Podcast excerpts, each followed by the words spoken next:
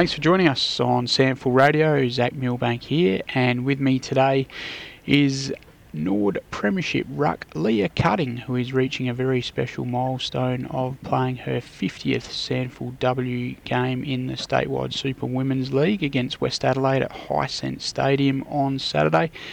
Leah, congratulations! Um, it's finally arrived.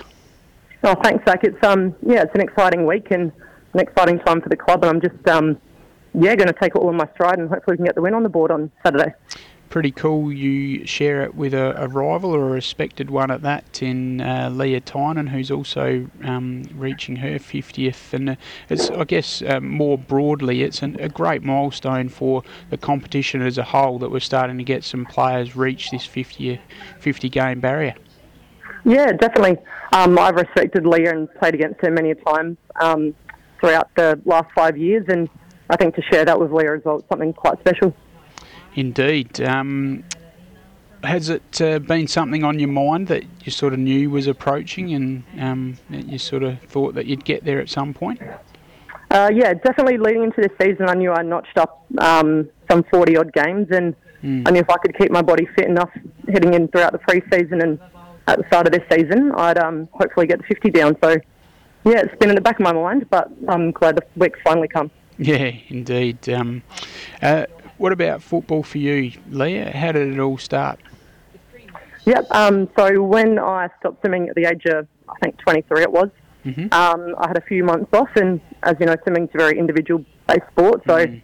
um, I had some friends involved down at Morphettville Park Footy Club, and they asked me to come and give it a go, and really haven't looked back since. Okay, uh, so let's wind it back before we talk more about your footy. Um, let's talk, chat about your swimming. Um, uh, how long did you do that for, and um, what did you enjoy about that? Yep, um, so probably started swimming competitively at the age of seven, um, and I got into that through my mum and my brother, who also used to be swimmers um, mm-hmm. back in the day. So something I kind of got brought up into, and yeah, I absolutely loved it, and I loved what the sport taught me about discipline and mm. um, me becoming the athlete I am.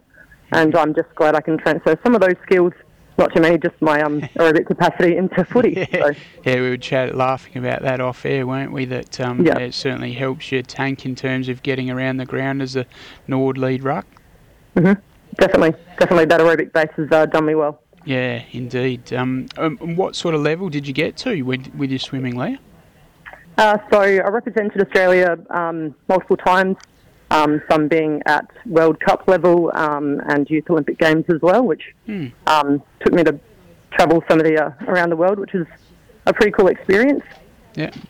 Oh, terrific. And would you have, when you were in the midst of um, competing hard with your swimming and so forth, would you ever envisage you'd get to this point today where you're sort of a bit of a trailblazer for a SANFL W? Um, no, not really, to be honest. I think uh, after swimming, I needed a bit of a change, and I never really thought I'd um, turn to football, but I'm definitely glad I have. It's been one of the best decisions I've made in my life so far. Why do you say that? Um, I think of what the sport's taught me um, and the friendships and the memories I've made with the sport. Mm. Um, I go to footy training every, well, three times a week and compete obviously on weekends, and yeah. this is something I look forward to each and every day, being around the club and being around those sort of people. It feels like you enjoy the team aspect of it. Definitely. Um, the team, and especially this year, the team at Norwood, we're building towards something really special. Mm. Um, we've been through our ups and downs as a playing group, but I think this year is uh, looking to be pretty promising. So and you've sort of um, one of the few there at the parade, I guess, that have seen it come full circle, having that successful year in the inaugural statewide Super Women's League when you uh, claimed the 2017 Premiership, and then um, finalists most years, but sort of had some ups and downs. But um, yeah, you certainly seem back up amongst it now on your uh, sensational uh, winning streak. Yeah, it definitely has come some sort of full circle here.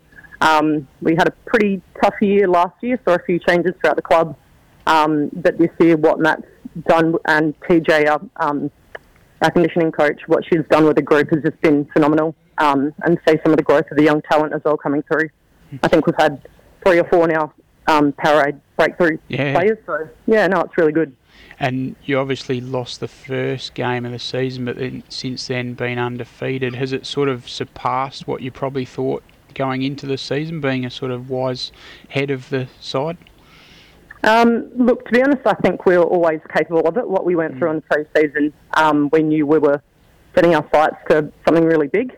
Mm. Um, and that first loss against Westies in round one, I don't think that was accurate in where we could and how we could play. hmm Uh, so I think we can make amends on that this weekend.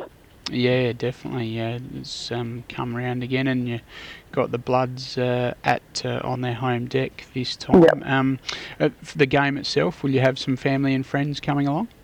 Yeah, definitely um, trying to get some family and friends come out and celebrate um, the milestone. I'm pretty sure I'm going to try and get my nephew, my five-year-old nephew, to come and run out into the ground with me, which would be Yeah, cool. a pretty special moment for us. So Yeah. no, I'm really looking forward to it. And is he into his footy?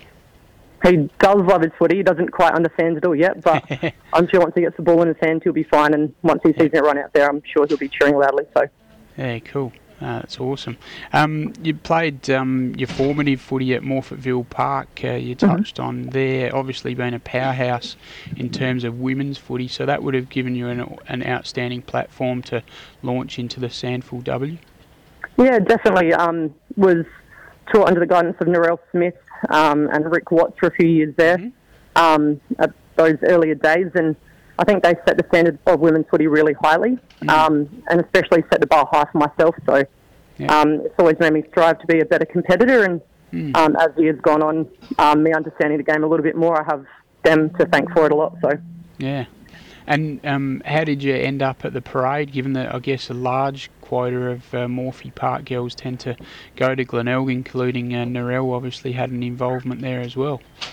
Yeah, so I think um, in the inaugural season of the AFLW, we had, um, oh, I think it was maybe 10 or so girls um, as development players Mhm. um, in that Crow squad, and then from there we all got divvied up into the four SANFL sides um, where the inaugural season originated from. Um, and I was lucky enough to end up at the parade and haven't looked back since. Yeah, definitely. You've uh, certainly developed a real great love in the red and the blue, uh, which is fantastic to see, and also gone on to captain the club as well. That would have been special for you. Oh, it definitely was. That was um, that was with Steve, and what he uh, his trust they installed in me was phenomenal. Um, I really enjoyed leading the club out, and although I'm not one of the leaders this year um, with the title, I still like to try and chip in where I can um, in that aspect I'm sure you, sure you would be. That would come naturally to you and something you enjoy. Yes, definitely. Especially with such a young group, they um, they're just wanting to learn so much about the game, and they're always coming to us for questions. And they're just, I think, yeah, it's a really exciting time for the competition and for the club because just having these young players come through, looking for that guidance, is just something special. Mm. And no doubt uh, your job off the field lends itself to uh, displaying leadership uh, at many occasions, uh, being a police officer down the Henley Beach way. Yep, I normally have to talk to people a little bit more sternly when I'm um, don the uniform, but um, yeah, so definitely helped me with the leadership style. And Mm. um, to be honest, I think the two go hand in hand. So I've learnt a lot in both roles, Mm. um, which have supported each other in that way as well. Yeah. What do you enjoy about the job? Uh, the job's very demanding. Yeah. Um, every day's different. Mm. You just never know really what to expect. I guess it's pretty similar to when you get on the footy field. Yeah. Um, but I, I just love supporting the community, community in that sort of way. And um, yeah, just I like a challenge. So Mhm. every day's a little bit different.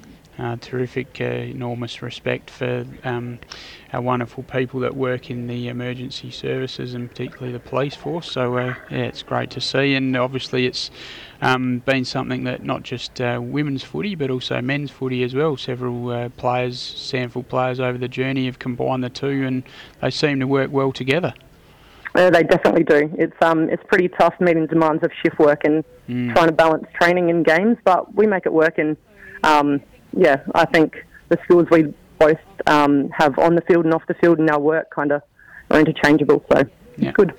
And the game against the Bloods, uh, for your milestone game, obviously you touched on it earlier. It was a, a hiccup in round one when you did lose to them, but um, yeah, you're getting them at a time of the year where it's getting pretty important.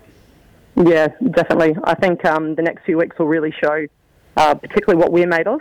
Mm. Um, and we've spoken as a playing group, we're building towards something really special, so we just want to keep that momentum going, mm-hmm. whilst also showcasing our brand of footy. So hopefully we can make amends for the round one hiccup.